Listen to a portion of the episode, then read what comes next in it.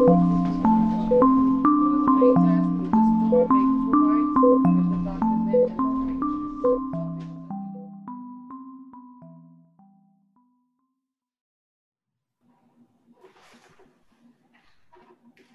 everyone, welcome to another Facebook COVID-19 Q&A live.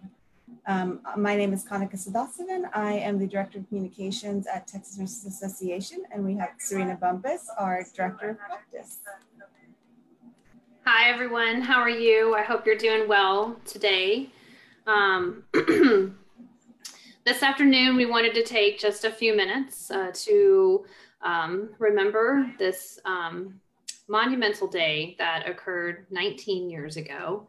It's hard to believe that um, 19 years ago was when um, the World Trade Center was was attacked, and it feels just like yesterday. I can remember exactly where I was, what I was doing, and and how I felt at that time. And um, it's it's a day of of reflection for sure. I think for all of us who were witness to that um, 19 years ago. We do want to just take a few minutes to recognize and remember the nurses who um, who died on 9/11. We have Touri Bolourchi. She was 69 years old and a retired nurse and passenger who was aboard the United Airlines Flight 175.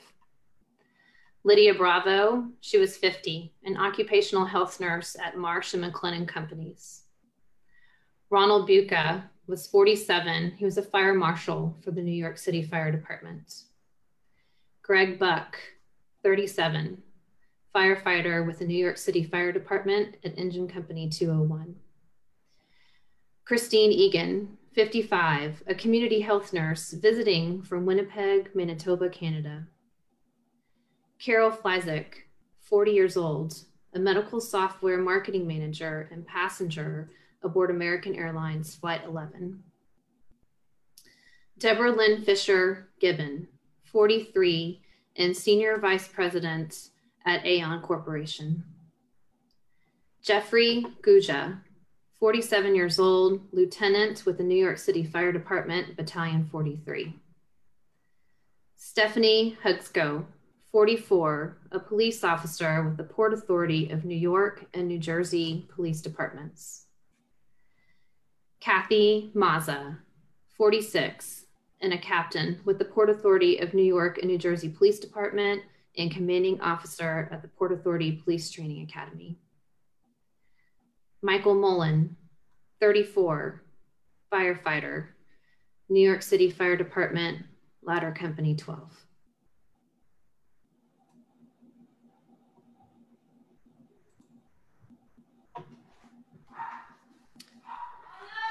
And I think as we as we reflect on 9/11, I know today I've found myself reflecting on on just the events that that occurred that day in in in where we are today in present time. And you know, we're we're not necessarily we're dealing with a different kind of terrorist, if you will, um, with COVID 19 and um, the impact that it's had on all of us in, in various ways. Um, you know, as of August, while these numbers haven't necessarily been accurately tracked, um, the es- we've estimated that over a thousand frontline healthcare workers um, have died in the United States due to COVID 19. Many of us could speculate the reasons why that's occurred. And um, I think many would attribute it to some of our challenges that we've had with personal protective equipment in our healthcare facilities. And um, in, in the fact that we're reusing or we've run out and um, the, the supply and demand has been less than stellar in, in many of our areas.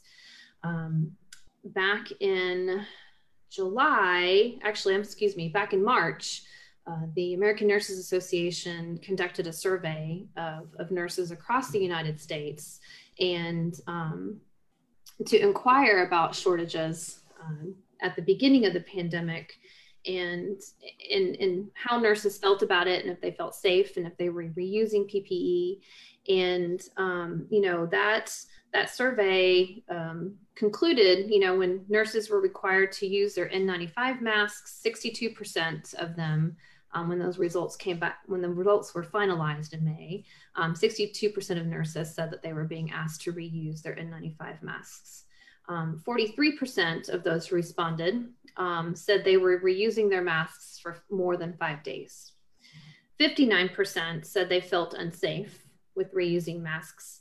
And 53% said that they felt unsafe even though their organizations um, had decontamination processes in place.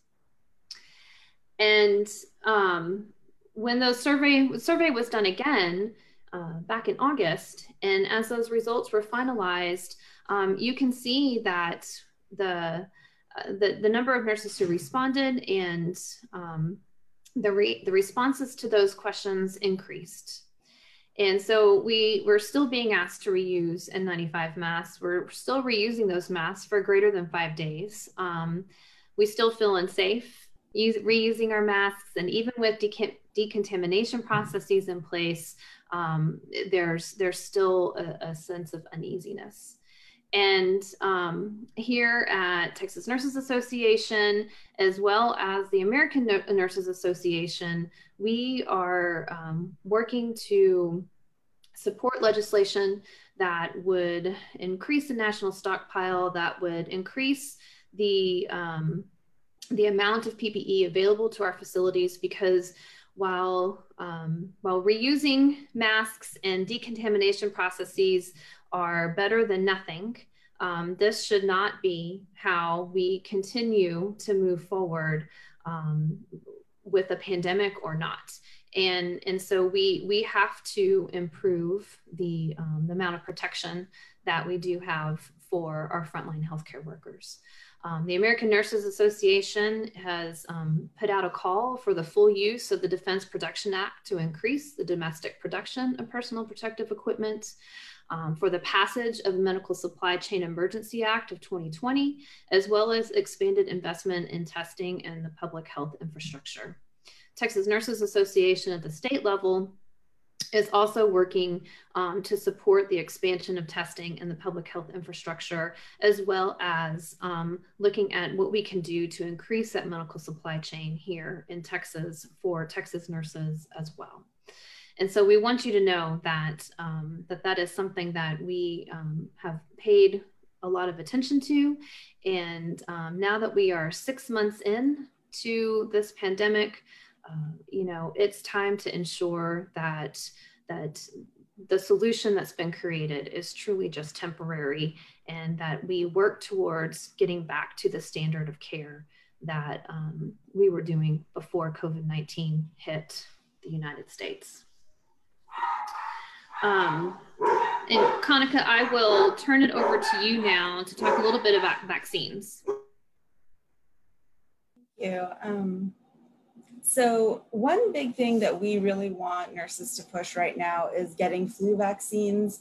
Um, we know that maybe people believe that their risk is lower because they're not going out as much, um, which is true, but there is still some risk. Um, what happened in the early spring is that the last flu season was actually pretty devastating. Um, it led to a lot of those shortages we saw in PPE early on. Um, nurses were already running short on PPE because of the flu season. Um, so we want to try and avoid that happening again. We also want, want to avoid um, flu hospitalizations taking resources away from COVID patients, essentially. Um, and we have a vaccine for the flu, and we know that it's um, somewhat effective.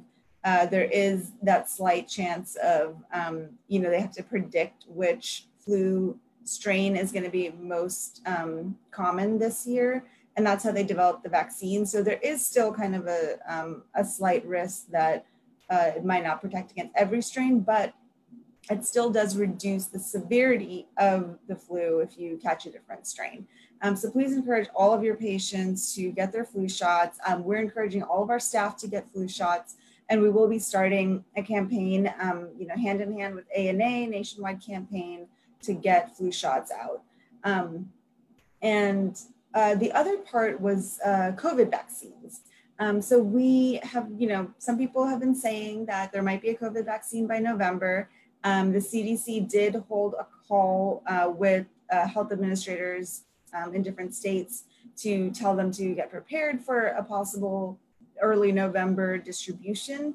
Um, but we still do not have um, final results from any of the phase three trials. So it isn't um, extremely likely that that's going to happen in November because once the trials are over, we still have to analyze the data and we still have to figure out the manufacturing process. Um, there was kind of a push early on um, in that there, there were factories that were built or purposed for vaccine production. Um, so we know that those facilities are standing by. Production could happen pretty rapidly, but uh, we'd still have to figure out distribution networks and all of that. And so um, November is a possibility, but it might not be, um, you know, very likely to happen in November.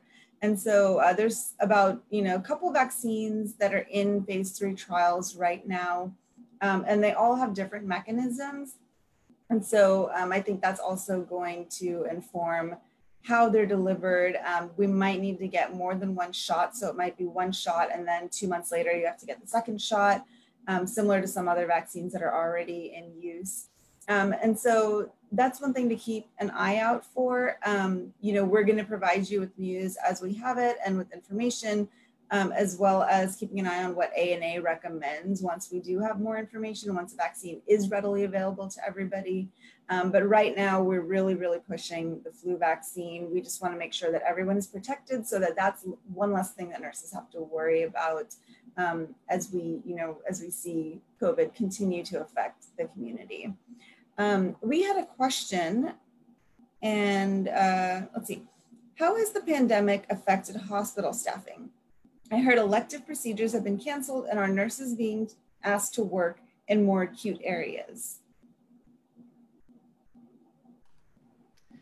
I think that's a great question. And um, in the height of our peak, which was in late June, most of July, early August, uh, you know, we, the areas that were hardest hit were asked to um, to stop their elective procedures and only do procedures that were medically necessary.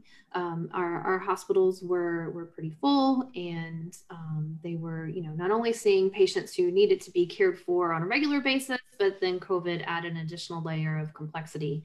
Um, that did stress staffing quite a bit. Um, some areas were um, needed to bring in travelers or depend on the, the state's STAR program to bring additional um, staff into their facilities so they could offset um, that shortage. As we all know, hospitals don't um, necessarily staff for a full census because hospitals aren't on a normal day always full. So um, there there needed to be some some additional accommodations there to ensure that we had the right number of nurses taking care of patients.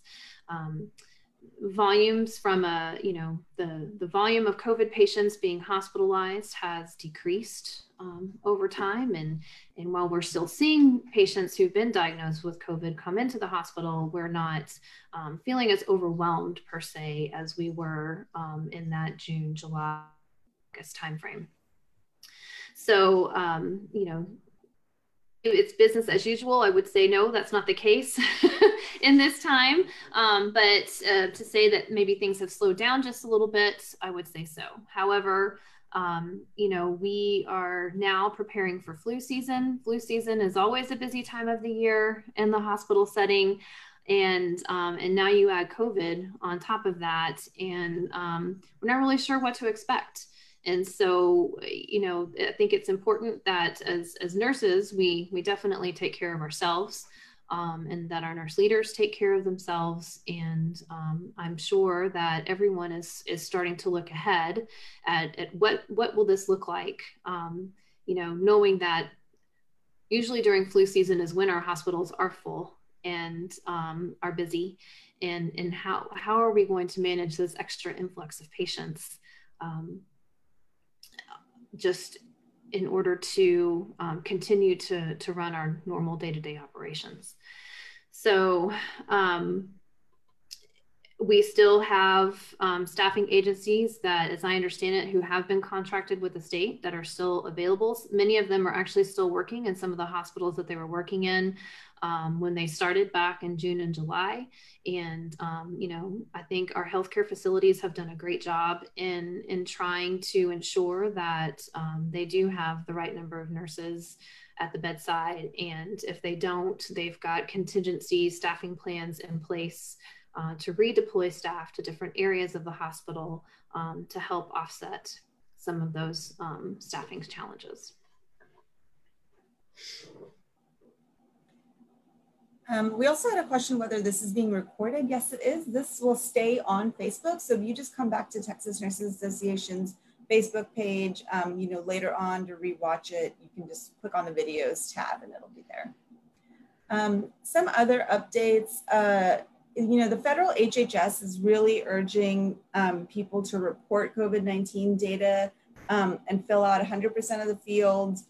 Um, you know, making sure that that data gets up to the, to the federal level, especially um, psychiatric facilities are now being required to report as well. Um, so that's one thing that they're really urging everyone to do.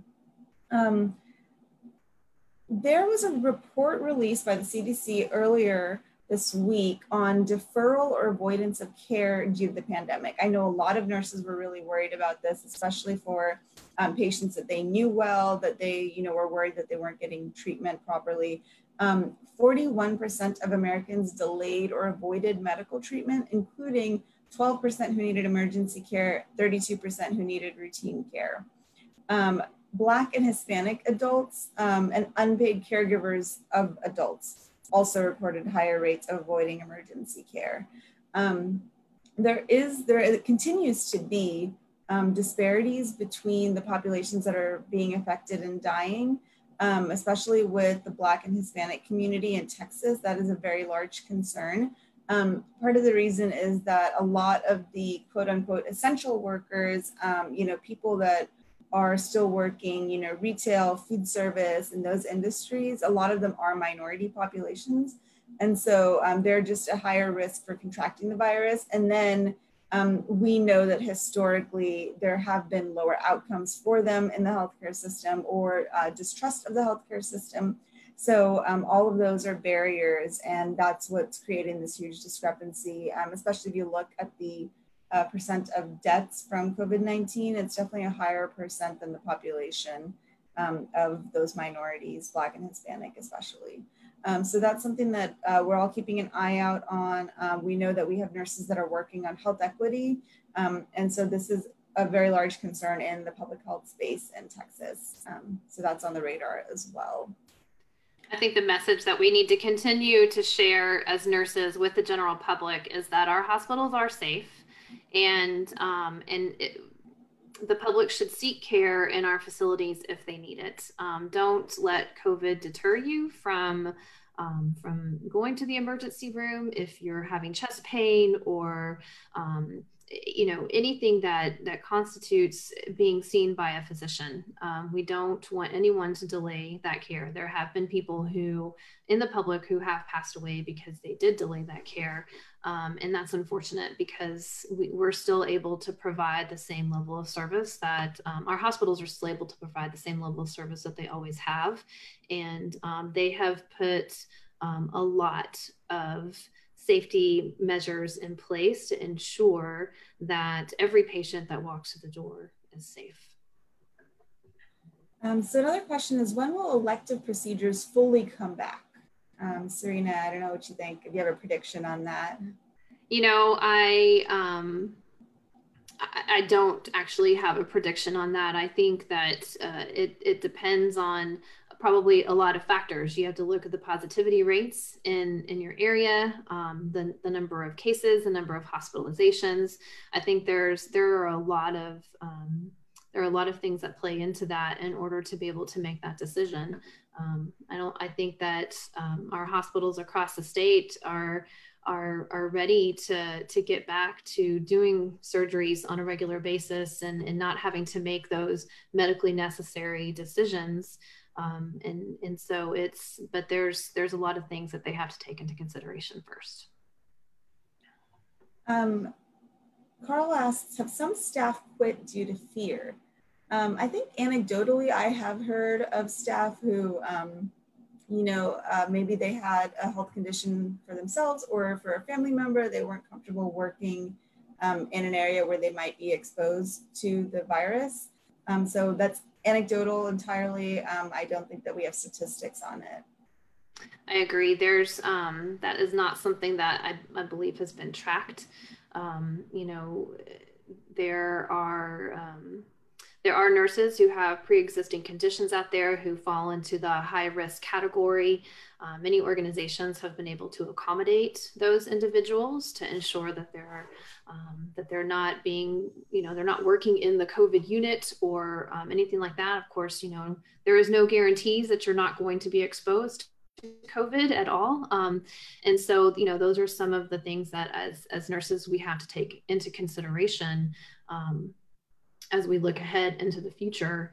And so, um, you, you, know, I, I have talked to some nurses who have quit their positions um, inside a hospital because they didn't want to take that chance and they've they've gone on to do other things. And and so the, those are decisions that we have to make. And as as nurses we have an ethical responsibility to ourselves as well as to our patients. So.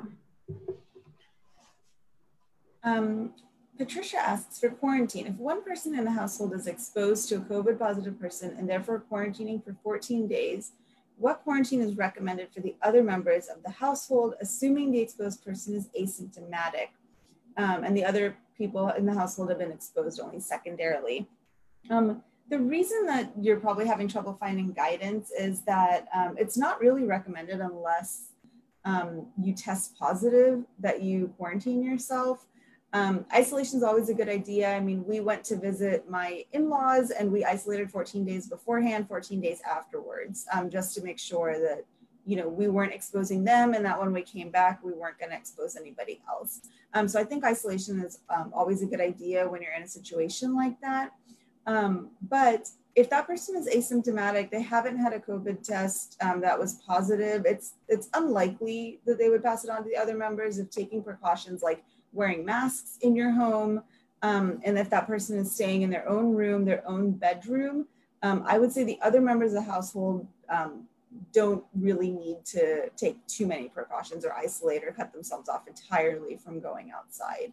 Um, and the reason that there hasn't been a lot of guidance is because it really depends on your situation.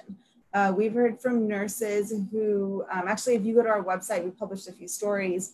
Um, one nurse, you know, she was isolating herself from her family because she was working with COVID 19 patients.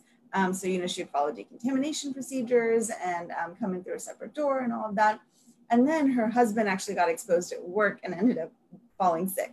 And so they ended up, um, both of the parents ended up isolating themselves. Um, so they were essentially FaceTiming their like 11 year old son to help him, um, you know, make himself dinner and go through virtual school and all of that. So um, we know that it, it's been very difficult on a lot of families. And so it really just depends on your family situation, I think, as far as isolation or quarantine goes within a household, and also that 14 day window when you know you've been exposed, um, but you don't know you're positive yet. So I think it's really going to be depending on the case. Um, let me see what other questions we have. Um, how often are healthcare workers tested? So this guidance has um, kind of gone back and forth. One issue is that, um, and I'm actually going to pull up, we have a one pager that we just put up on the website um, that I'm trying to pull up right now.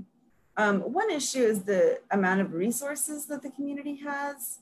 Um, that has kind of been the guiding principle. Um, let me share this with everybody.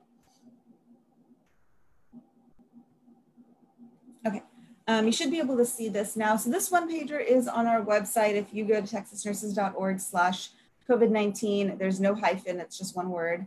Um, you can find this one pager and a couple of other one pagers. So um, the amount of testing, so if someone has been exposed, but they are asymptomatic, um, you can assess their risk based on these three points right here, community transmission, contact tracing, and staff shortages.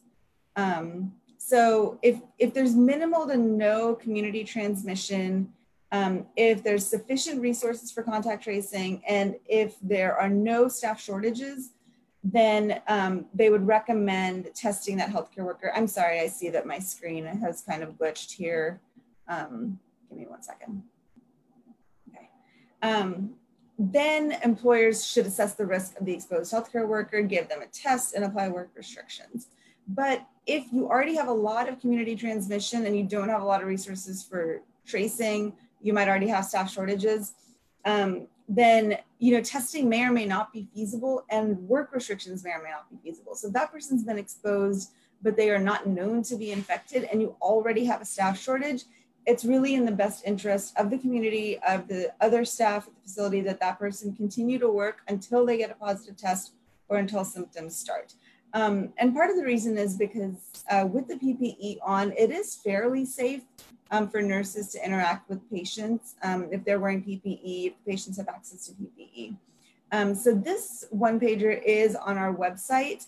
Um, it's primarily for, you know, if if a healthcare worker has COVID-19, but on the back page, it does have that information on, you know, how do you do contact tracing? When should you be testing healthcare workers? Um, Serena, do you know of any specific um, employers, if they have any specific uh, policies on how often to test? Um, the only thing I'm aware of right now is in our long-term care facilities, there has been a state mandate that um, long-term healthcare facilities are testing their workers at a minimum of once a week. Um, depending on the positivity rate in your area, that may actually increase to twice per week. And um, the the but the heavy focus is really on those long-term care facilities. Uh, we that's where um, we have seen the um, largest amount of spread um, from employee to uh, patient um, because all those facilities are closed. And so you, to the public. And um, and so there they have put some very strict regimented um, guidelines out um, for those facilities to reopen. And um, they have to not have an employee test positive for covid for 14 days. They can't have a um, a resident test positive for 14 days. They have to have um, full staff. They have to be able to provide an outdoor area um, for the residents and their family members to visit. Um, there has to be a plexiglass wall in between the resident and the family members. Um, and so, you know, they have some really tough um, some really tough things that they have to meet in order to open their facilities back up to family members. And um, i mean i can i have a personal story related to that. I for one am very ready for them to open those facilities back up so i can see my family member. Um, but i also want them to do it correctly and i want them to do it safely. So um, so those residents aren't exposed any more than they already are. And um, you know the, the staffing component alone can be a huge challenge for our long-term care facilities. And so um, i know they're all working hard because they too want um, family members to return back in there. They're seeing the toll that it's taking on those residents um, to be completely isolated. And so um, you know we're, we're they've put some things in place to make that happen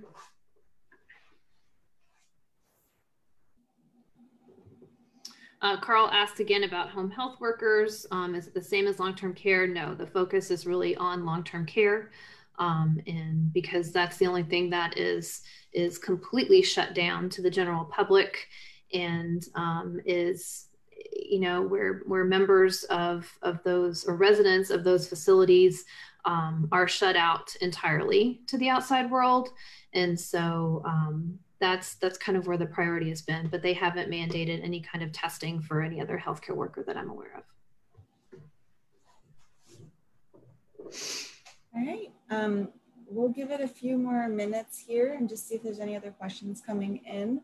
Um, as always continue to check our website. You can follow us on twitter follow us on facebook. We'll try to post updates as we have them. Our covid-19 task force um, you know all all of our uh, nurse members on this task force are working hard to create more educational materials for nurses, more materials for the public. And so we'll be producing a couple of those coming out soon. Um, this one pager was just one of them. Uh, we've got some myths and facts about COVID coming out soon. Um, we've got some guidance for uh, parents going back to school, that type of stuff. Um, so we'll hopefully um, have more information for you in the upcoming weeks and more things that you can share with your patients, um, printable one pagers, that type of thing. And, and I would also say that while COVID nineteen is still very much in the in the forefront and, and something that we are um, paying attention to and, and heavily focused on, we're also starting to shift our focus here at TNA again towards the legislative session that's coming up. Um, you know, we've got a big election year and um, with the presidential campaign and, you know, November 3rd is, is around the corner. Um, I think that, you know, there's one thing that we have an obligation to do as nurses is to be engaged in in that process and if if your if your level of engagement is is just walking over to a voting booth and voting, then so be it. But uh, we uh, we have a professional responsibility as nurses to be engaged in the political process in some aspect, and it starts with voting. Um, we are um, about to launch a, a, voting campaign, and I'll let Kanika tell you a little bit more about that. Um, and um, we will continue to keep you informed and updated on COVID 19, as well as um, some of the the work that we'll be focusing on moving into the the 2021 legislative session. Um, so we are actually uh, joining forces with um, texas nurse practitioners as well as the um, texas league of women voters. Um, and we are holding a voter information event um, and this is, it's going to go from the basics all the way um, to the more like pertinent questions about whether um, it's safe to vote with COVID 19 happening, how does early voting work, um, what about curbside voting, what about mail in voting, absentee voting.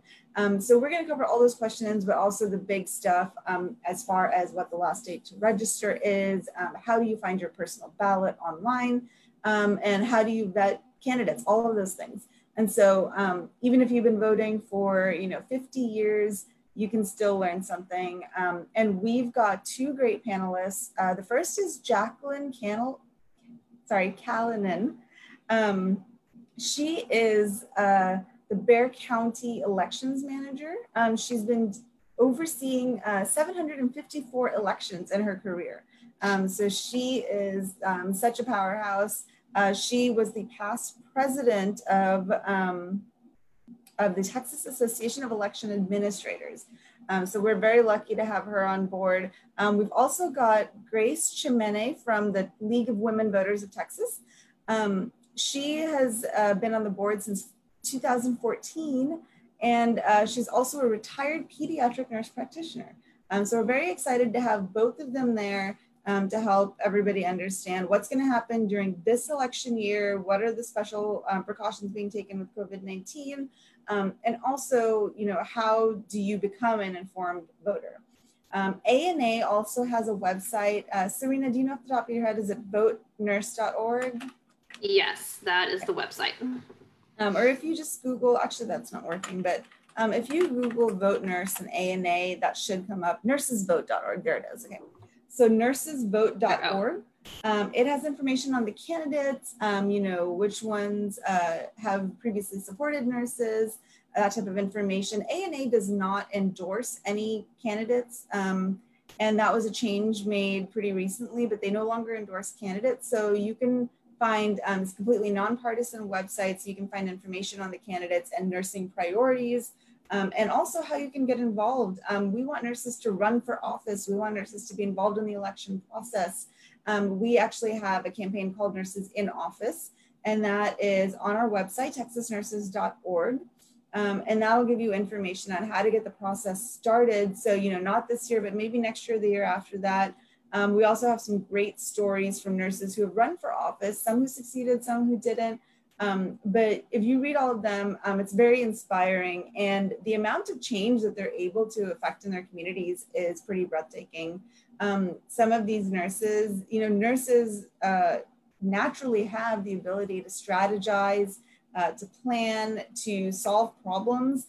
Um, and that really lends itself well um, when you enter the political sphere. Um, and Donna Howard, who is at the state legislature, she started on a school board. Um, and so that is just one of the ways that nurses can get involved, um, especially in this year where schools are having to think about a lot of health concerns. Um, so please consider that. Please visit our website. Please visit nursesvote.org, um, get informed and register for our um, event. It is happening September 17th at 1230. Um, and we hope that you'll spread the word about that. It's a free event. You just have to register in advance to get the Zoom link. And I think it's important to touch a little bit on why um, ANA doesn't necessarily support and endorse one candidate in particular. Um, it's it's been our position and um, and, and the thought that not all of our members think alike and, and have the same set of values and therefore what what's more important is that nurses are empowered um, to participate in the voting process and to make their own decisions. Um, because that that really is is what it what it's boiling down to. You should be able to um, to vote for the candidate that you that that fits your agenda and that um, aligns with your with your values. And so um, it's that's the reason why we don't necessarily endorse one specific candidate because um, we don't really necessarily think that's our place so any other questions on there? Yeah, one last question from Carl is if essential workers will be tested in higher frequencies. Um, I don't think that it's feasible right now, especially with um, how manufacturing has been for these testing kits.